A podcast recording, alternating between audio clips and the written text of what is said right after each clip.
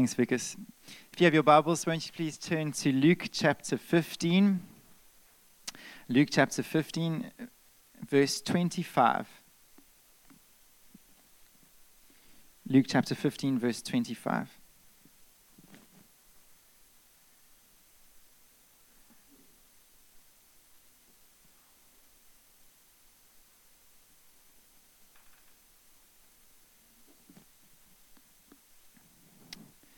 Last week we looked at the parable of the prodigal son, but uh, I didn't finish it because there's a section after that where it's about the older brother. So we're going to finish that off this morning together.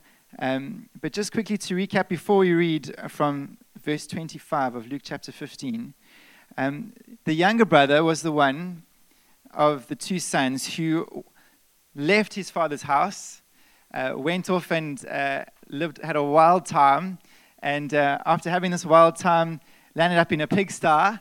He had nothing left, and he decide, decided to come back to his father's house. And um, he's a bit nervous about doing so, but the father welcomes him with incredible love and um, affirmation and security. And uh, we pick up the story this morning um, at the point of where the father's thrown a party for this younger son and uh, the older son finds out. Right, so let's read from verse 25.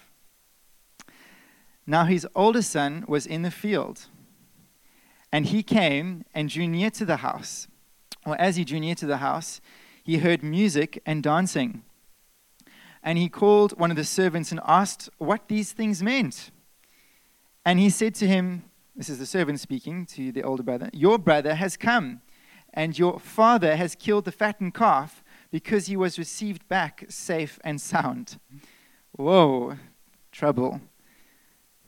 But the older brother was angry and refused to go in.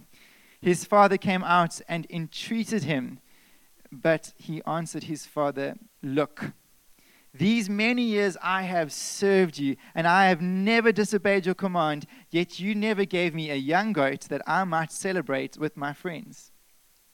But when this son of yours came, who devoured his property, your property with prostitutes, you killed the fattened calf for him.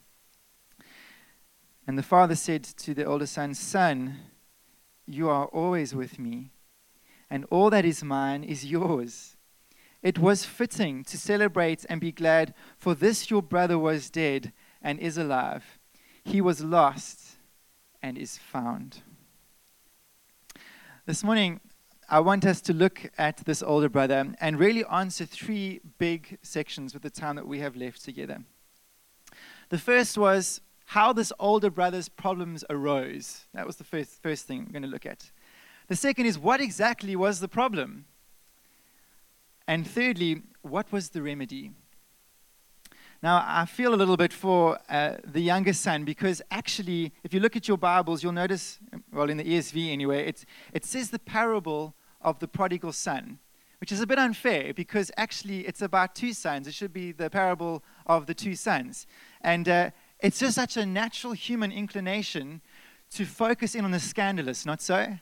Here's this younger son, and man, he, he blew it with prostitutes. Ooh, man, uh, he gets all the, the focus. But actually, this older son had some serious problems too, and uh, we get to find out what that is this morning. But the way we find out is important for you and I. You see, how this older brother's problem arose was very similar to the younger in that it came through a period of difficulty, a testing. And uh, I want to quickly talk about this morning two ways difficulty comes to the Christian, because this is important. The younger son's example is how temptation comes to the Christian. And temptation is different to how the older son's trouble came, which was a trial. And it's important that you know the difference because we respond differently to both. The younger son, his temptation was there was this far off country that he saw, and uh, he was lured and enticed. He loved sex. That was his, he loved women. He loved to party. That was the stuff that really drew him. And that was a, an enticement that he gave into. That was his temptation. And temptation is a moral decision you have to make. Temptation is something that you have to choose. Am I going to choose right? Am I going to choose wrong? Am I going to choose good? Am I going to choose bad? And temptation comes at our weak spot. That's how it operates. And uh, his weak spot, as we said, was he loved women and he, he loved to have a good time, wild time. And temptation in our lives, unfortunately, church, is always going to be there. It is continuous and sometimes constant. And the way we deal with temptation, like we said last week, is you run from it with all you've got. Okay? Don't hang around. If there's somebody here this morning who has temptation waiting for you outside or possibly sitting next to you, you got to run for your lives because temptation, once it gives in, once we give into temptation, it gives birth to sin. And we looked at last week how sin never pays. But we do have a promise in temptation that God, in 1 Corinthians chapter 10, verse 13, it says that God will provide a way out. And so nobody here this morning, myself included, can say, well, temptation just has to be given into. I couldn't resist. No, no, no. As a Christian, God promises a way out. Our responsibility is to run and to resist. Okay. But the older brother's difficulty was a bit different. And I want to say that this morning because I think some of you may relate to this. His was a trial, and a trial is something as a Christian you fall into. It's not a consequence of any sin. I mean, here is this guy, he's serving, right? He hasn't uh, decided to squander his in- inheritance on, on prostitutes. He's a good guy. And he's getting on with life, and suddenly he's coming back from the fields, and what does he see or hear? He hears music and he sees laughing. And uh, he falls into a moment that he didn't expect. And friends, this is what a trial is. A trial is something in your life that you fall into, it's something outside of yourself that happens. And trials are morally neutral. And some of you this morning have wrestled with this. You fall into some difficulty. Maybe you've lost your job, or maybe that, um, and you, you can't trace anything that you've done wrong. Maybe you've gotten sick and God is not healing you. Maybe um, you've experienced a breakdown in a relationship and you just can't explain how it happened, but it went bad and it went bad quickly. And you're going like, I, I, I can't see how I've done anything wrong here.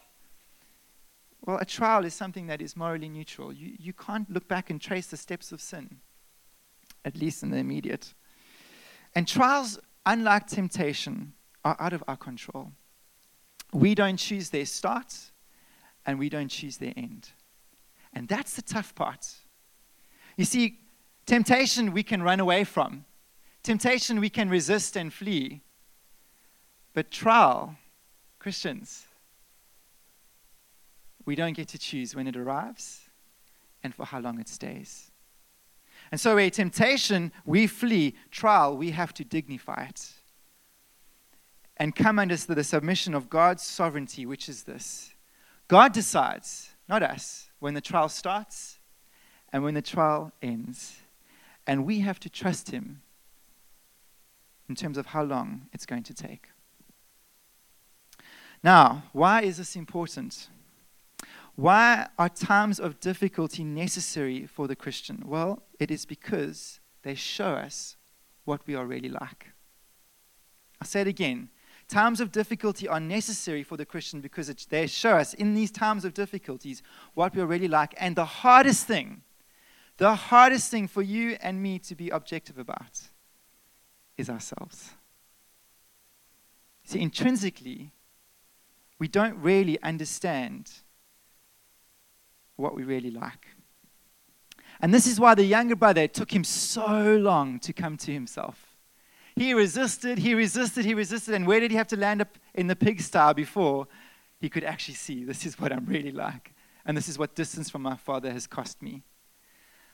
But I want to say this morning the older brother, we have no guarantee that he came to himself. At the end of this passage, there is nothing that says and the older brother said, I'm so sorry, Dad, and went into the party.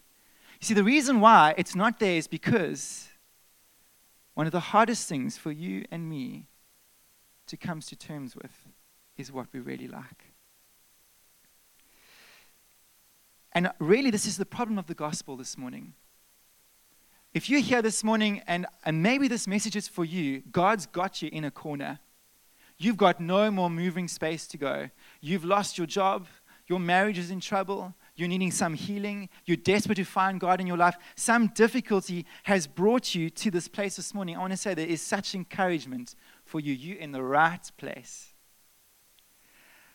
But the problem is, when we sing these songs this morning, you may not understand what they mean. Maybe your wife's dragged you here and you're going, you know, this, these, these guys are just weird. They're singing from the front saying, Jesus loves me, Jesus loves me. And guys are praying. And you just go, this makes no sense to me. What are these words meaning? The problem, the problem is this is that the gospel, the good news, salvation offered in Jesus will make no sense to you until you know what you are really like. The way the message of forgiveness comes is to the person who realizes they need it. And you see, in order for us to realize that we need Jesus, God has to show us what we are really like. And some of us are extremely stubborn. and we have to be backed into a corner before God says, Matt Johnson, this is what you are really like. But you see, it's God's grace at work. Because when you start to see actually that you're not as good as what you thought you were, that actually, just like everybody else, you're a sinner. Those words start to change from being something that you sing to a prayer of rescue. Jesus becomes so meaningful to you because you realize your need for Him. But that need only comes about when, by the grace of God, He shows us what we really like. And that is why in James chapter 1, verse 3, this is mature stuff this morning. If you want to grow into what Christ has for you, James, brilliant James, in 1 verse 3, you know the scripture, says, Our attitude to difficulty must be this Consider it all joy, my brothers and sisters, when you face trials of many kinds. Why? Because they're fun? No. Because they are painful? No, certainly not. Because they are something that you just feel, I'm glorying in the difficulty. No, no. Because of what they achieve. And one of the aspects that difficulty achieves in your life and mine is that it shows us what we really like. And this is the trouble of the older brother, you see? The older brother's trial was being offended by the generous treatment that the father showed the younger brother.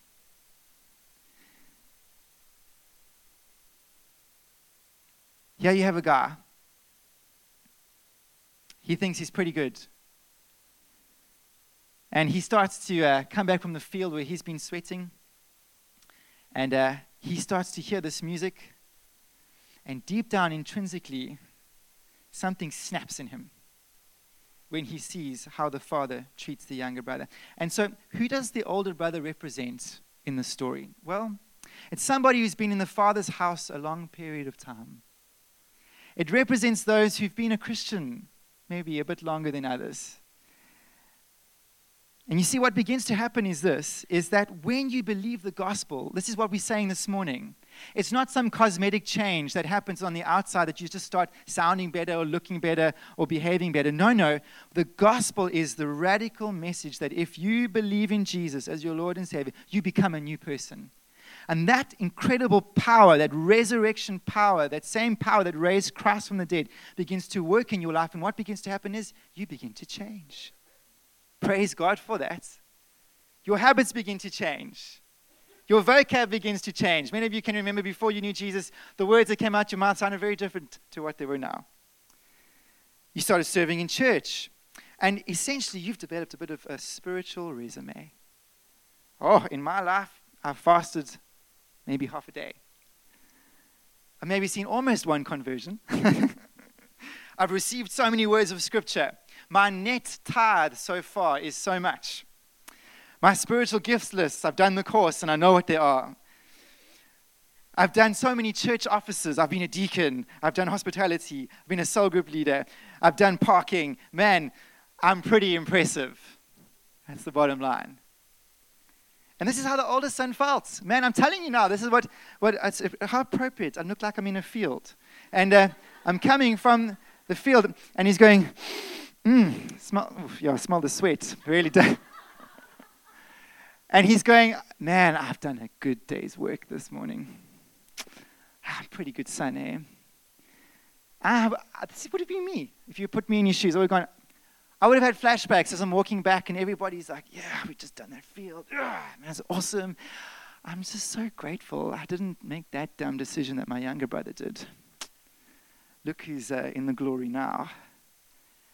This guy, he thinks he's pretty good.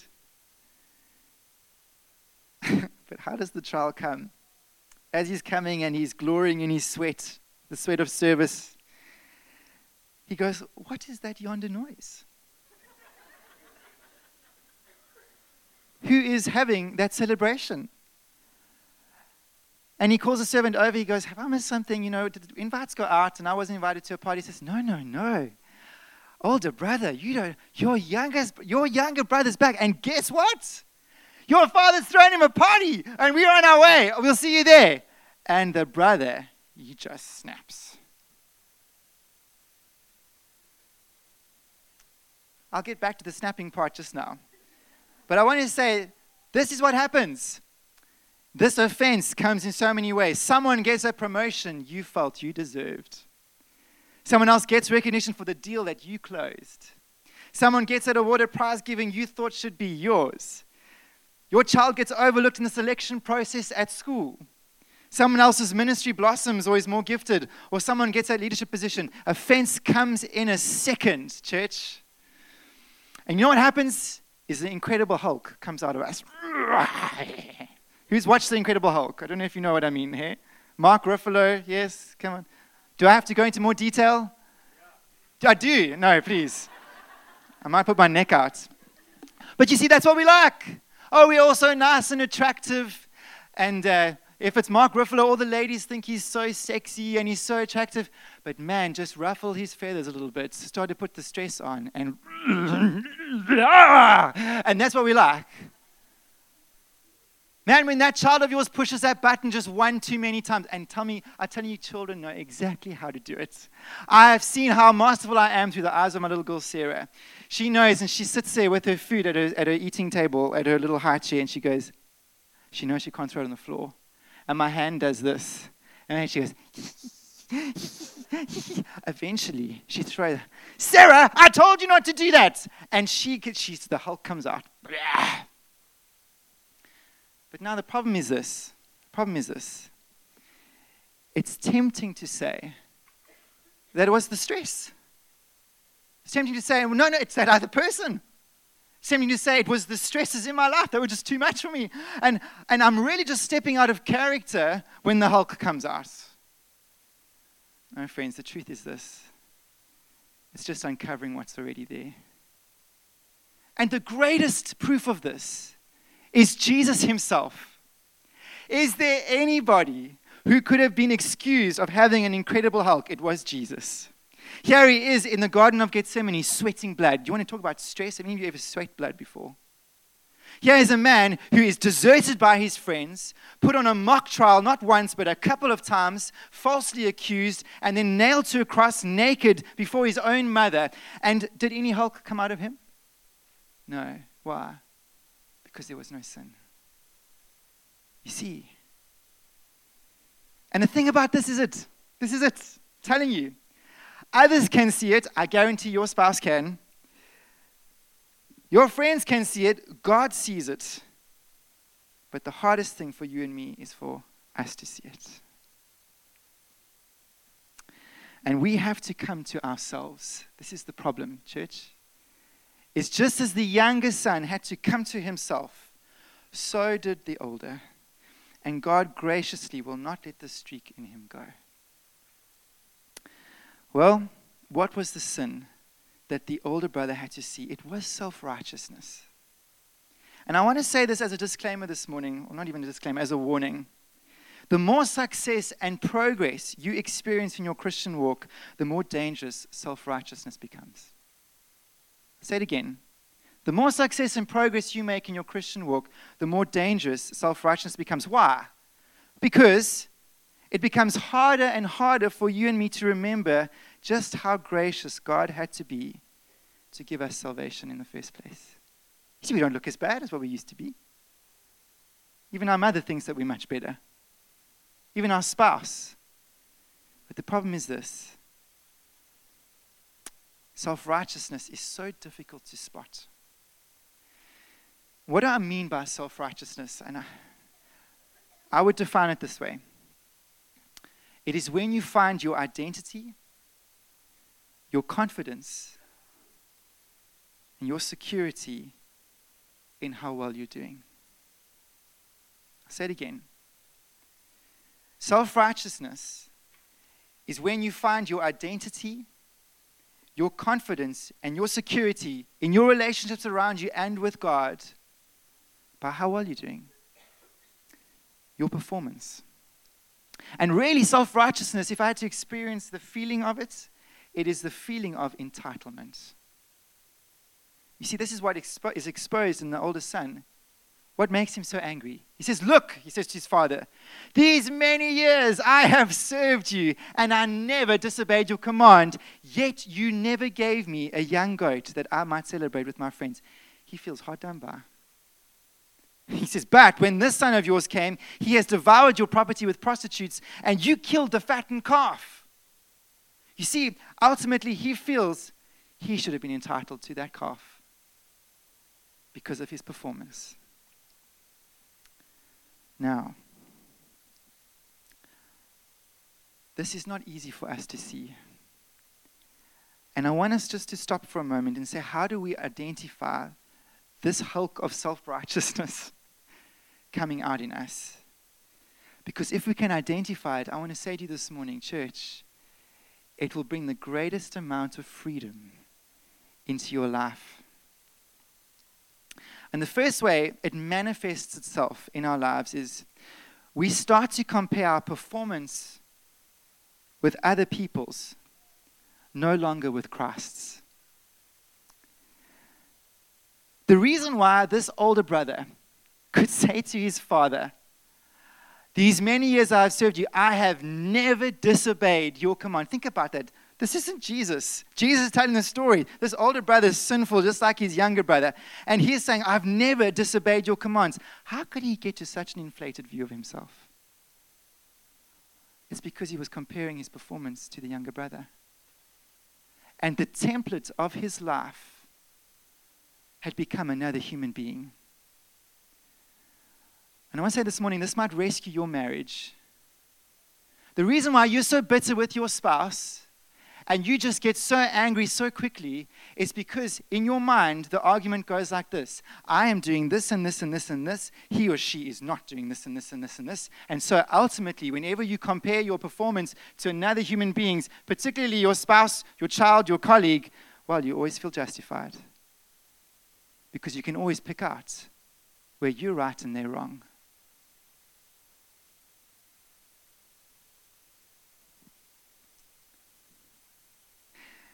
And the problem with this is that self righteousness becomes a tyrant. And the tyranny is this because we set our confidence, our identity, our security in the relationships around us on our performance, we put impossible expectations on ourselves you just ratchet up where you got to be hitting in order to feel secure. But the problem is this is that as we live with this way of relating to other people, of saying, I have to get things right in order for me to be accepted, that way of thinking raises the expectations for our lives not only on ourselves, but on those around us. And I want to say this morning if we yield to self righteousness, it will break our children. Because our manner of relating in our home will be you must conform. And if you don't conform, I reject you. Because that's the way I believe God deals with me. And so spouses don't feel safe around us. Children don't feel safe in actual fact, we keep ratcheting up the demands of you must, you will, you have to. And boy, oh boy, there are consequences if we don't, or if they don't. You see, when we make acceptance conditional on performance, if that's how we feel we get it from other people, we apply the same system to those around us. I want to just take a step back this morning. This is why we become critical and judgmental because we are so concerned about performance. That's the issue. Is forget about the person. Is the person performing? If they're performing, they can get my recognition, they can get my acceptance, they can get my love. If they don't perform, well, just you wait. And we'll push our kids away, we'll push our spouses away. They just can't cope, our friends. And ultimately, there is no ways you can get too close to God that way. Friends, I want to ask you the question this morning and myself. When last have we stopped comparing ourselves to those around us and feeling justified in our response? And when have we just stopped and said, How are we comparing to Jesus? That's the issue. Have you ever thought about this in Hebrews chapter 12, verse 2? Let us fix our eyes on who? Jesus, the author and the perfecter of our faith. God's saying, buddy, don't hold yourself up as the model uh, against your wife. That's not how you're going to do it. That's not how you're going to come to a right understanding of yourself and hers. What you need to hold yourself up to is Jesus Christ. Are you dealing with her like Jesus deals with you? It's the first sign. Secondly, is we become extremely sensitive to criticism.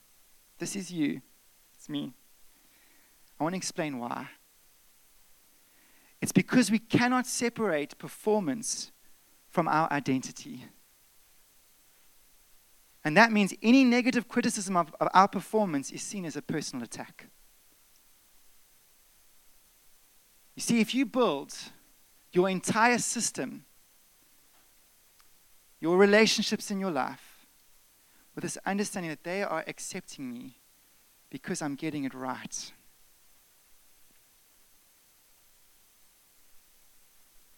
When they tell you you're getting it wrong, you can't cope. Just implode. And this is what happens. The response is this we get defensive and argumentative because we can't cope. We can't cope with the fact that we might have gotten something wrong because we have to get it right. I have to be right.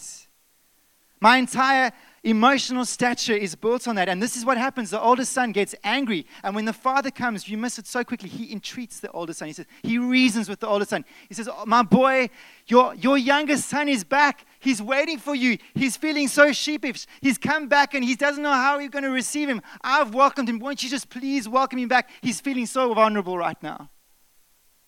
The oldest son won't do it. Why? Because he feels right and the oldest son is the youngest son is wrong. And he defends it. He, he explains everything. He says look how you've treated me. This is his big problem. Is the next point. He's so full of self-pity. Because self-pity is really believing we're not getting what we deserve. He says to the father these many years I have served. That Greek word can, be, can also be translated, and I think it's fitting in this context, uh, but I don't think that the translators have the guts to use it. These many years I have slaved for you. That's what he feels. And yet you did not give me a little goat to celebrate with my friends. He's right. Because then he points to the younger son. He says, the young, But this son, he won't even call him brother. This son of yours, who squandered his property, your property, Dad, by the way, with prostitutes. Yet you kill the fattened calf for him. You're wrong. I'm right.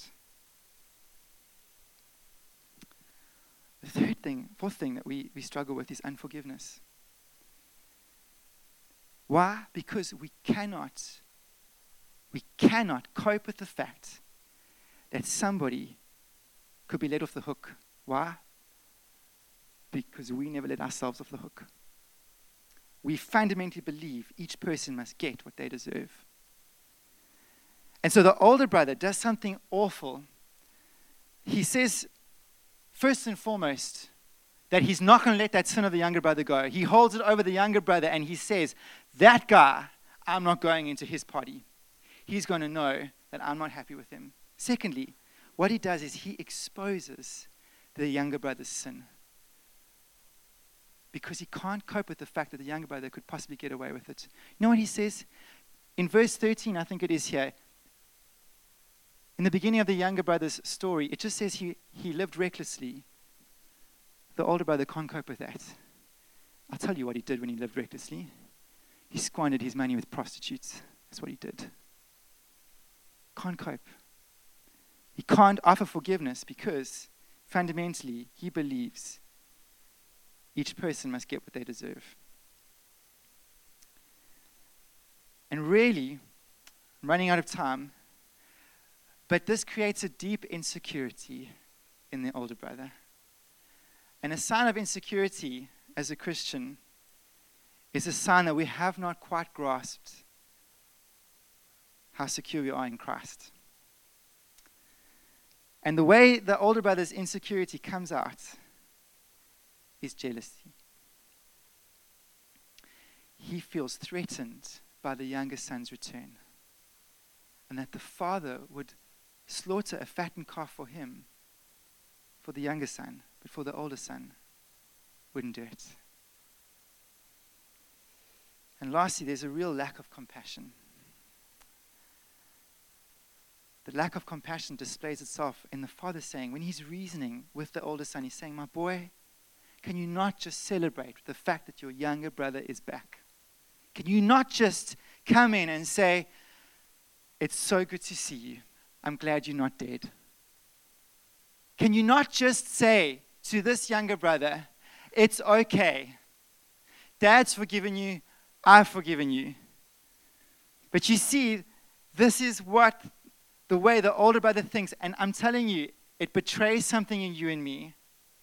Will you be open to me saying this? Is that the older brother had no compassion in his life.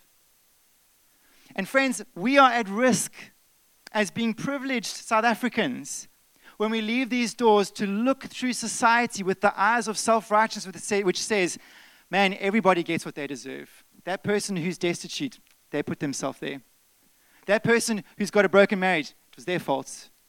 Because fundamentally, we believe that life is the consequence of our actions, and therefore we get what we deserve. When, it's, when we are doing things right, good comes to me. When things are going wrong, tough luck. There is no compassion.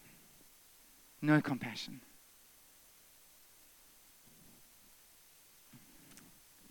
So, what is the remedy? If you're like me, you can see it coming out self righteousness in all these areas of your life. But the remedy is this. And this is what I want you to go away with this morning.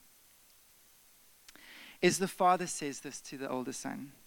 He says, Boy, son, you are always with me and all that I have, or all that is mine, is yours. The father flips it. And this is it. You know, here is the older brother. He's going, I can't believe you slaughtered that fattened calf for my, for my younger brother. I can't believe, but you never gave me a goat. The father goes, Let's just stop for a moment, your boy. Look at the cattle outside. Look at the house you're under. Look at the clothes on your back. They all belong to you. Look at what you've received by being my son. Look at what you've received by being faithful and staying within my household. You're worried about losing a fattened calf when you have received so much from me. And friends, this is the picture of the gospel we have to grasp. Is that God never asks us to give what he has not given already generously. Jesus says the most astounding phrase. The more you meditate on it, the more it'll change your life. It says, Freely you have received, now freely give. You see, that's what we like. When we started zoning on all these, I, I deserve this, I didn't deserve this, this person did this, this, this, we started zoning to the second part. Who's done the most giving? Who's right? Jesus saying that's not where you start. As as a Christian, you start by saying, Look at how much I've received. That's the irony. And so I'm running out of time. But let's apply this concept to each of these, these warning signs of self righteousness. What about unforgiveness? You just can't let your spouse go. You can't let that family member go. You can't put that colleague who stabbed you in the back go. You can't ever let that person know that they are off the hook. Flip it. Forget about the fattened calf. Think about what you receive as a son and daughter of the living God. You can't forgive a moment. God's forgiven your lifetime. In Jesus, when you start to see how much you have received, when this moment comes where you have to forgive a person for a conversation or a season or a chapter of your life, you can willingly let it go because God's forgiven the book of yours. Grace flows when you focus on what you've received. Self righteousness breeds its ugly head when you focus on how much you're giving. And I want to say to you this morning self pity. You want to beat your spouse with a stick of self pity that you feel. I'm so grateful Jesus didn't beat me with his. Here is a guy who rises to the occasion of need when he didn't deserve a stitch of it. There he is in the Garden of Gethsemane, sweating blood for the guys that are going to forsake him. There he is on the cross naked before his mother so that we don't have to experience that shame for ourselves. He's exposed to the world so that our sins may be covered and kept silent. Friends, when you start to see what you have as a Christian, and this is my appeal, I'm not asking you to come and be a good churchgoer. God's word's not saying come in and be a better person. No, you're going to be changed by receiving life giving power of the Lord Jesus Christ. And it's not a little bit, it's not a little garden hose where you're trying to water your field and you're going, it is a fire hose of power. It is a fire hose of grace to you you are a son and daughter of the living God by sheer faith in the death of Jesus Christ. That is the dignity you have when God asks you to give. You say, How much, Lord? Because you've given me so much. And grace grips you. It must. For if it doesn't, you're in trouble. So the gospel is not this once off event where you look from the distance and you say, That was nice we have to be washed in it daily. Where the Father has to remind us, we remind ourselves freely we have received, oh God, freely given. You know what will happen? You know what will happen? Instead of life being an agony for you, it will become a joy. Because you're no longer on this tightrope of I'm in the love of God, I'm out. I'm in the love of God, I'm out. I've got to try and somehow maintain the security in my life. And so therefore I'm grumpy because God's grumpy with me. When I do something wrong, so everybody else has to be grumpy around me because I'm grumpy. No, no. What starts to happen is as a Christian, the more you lean into what you have received, man, the more freedom you receive to live. And you begin to enter into what Jesus calls the abundant life. When someone wants to come and bring criticism to you, you're not falling to pieces because you're not building your life on what they think about you. You know what God thinks. Forgiven, accepted. I belong. And so you can separate yourself from the pain and the hurt and the reality of who you are because you know what you are in Christ. You know what you've received. That's the position of power. Let's pray.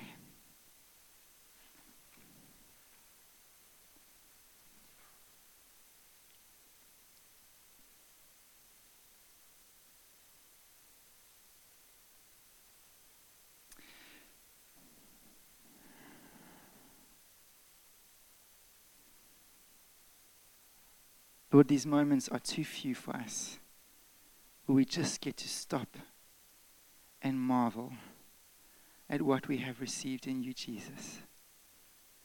We are not beggars. We are not servants. We have the dignity, the provision, and the protection of our Father in heaven. And Lord, I ask this morning for this healing balm of grace to come afresh into our hearts that the Lord would deliver us from self righteousness. That we might enter into the fullness, Jesus, and dignify the blood shed on the cross and the body broken. so that freely we have received, and so freely we give. I pray for marriages here this morning. I pray for father son, father daughter, mother son, mother daughter relationships. I pray for friendships. I pray for colleagues. May the grace of God, oh Lord, bring back compassion, humility, forgiveness, acceptance, belonging. And I ask, Father, as we have just scratched the surface this morning of ourselves, Lord, would you keep us close to Jesus?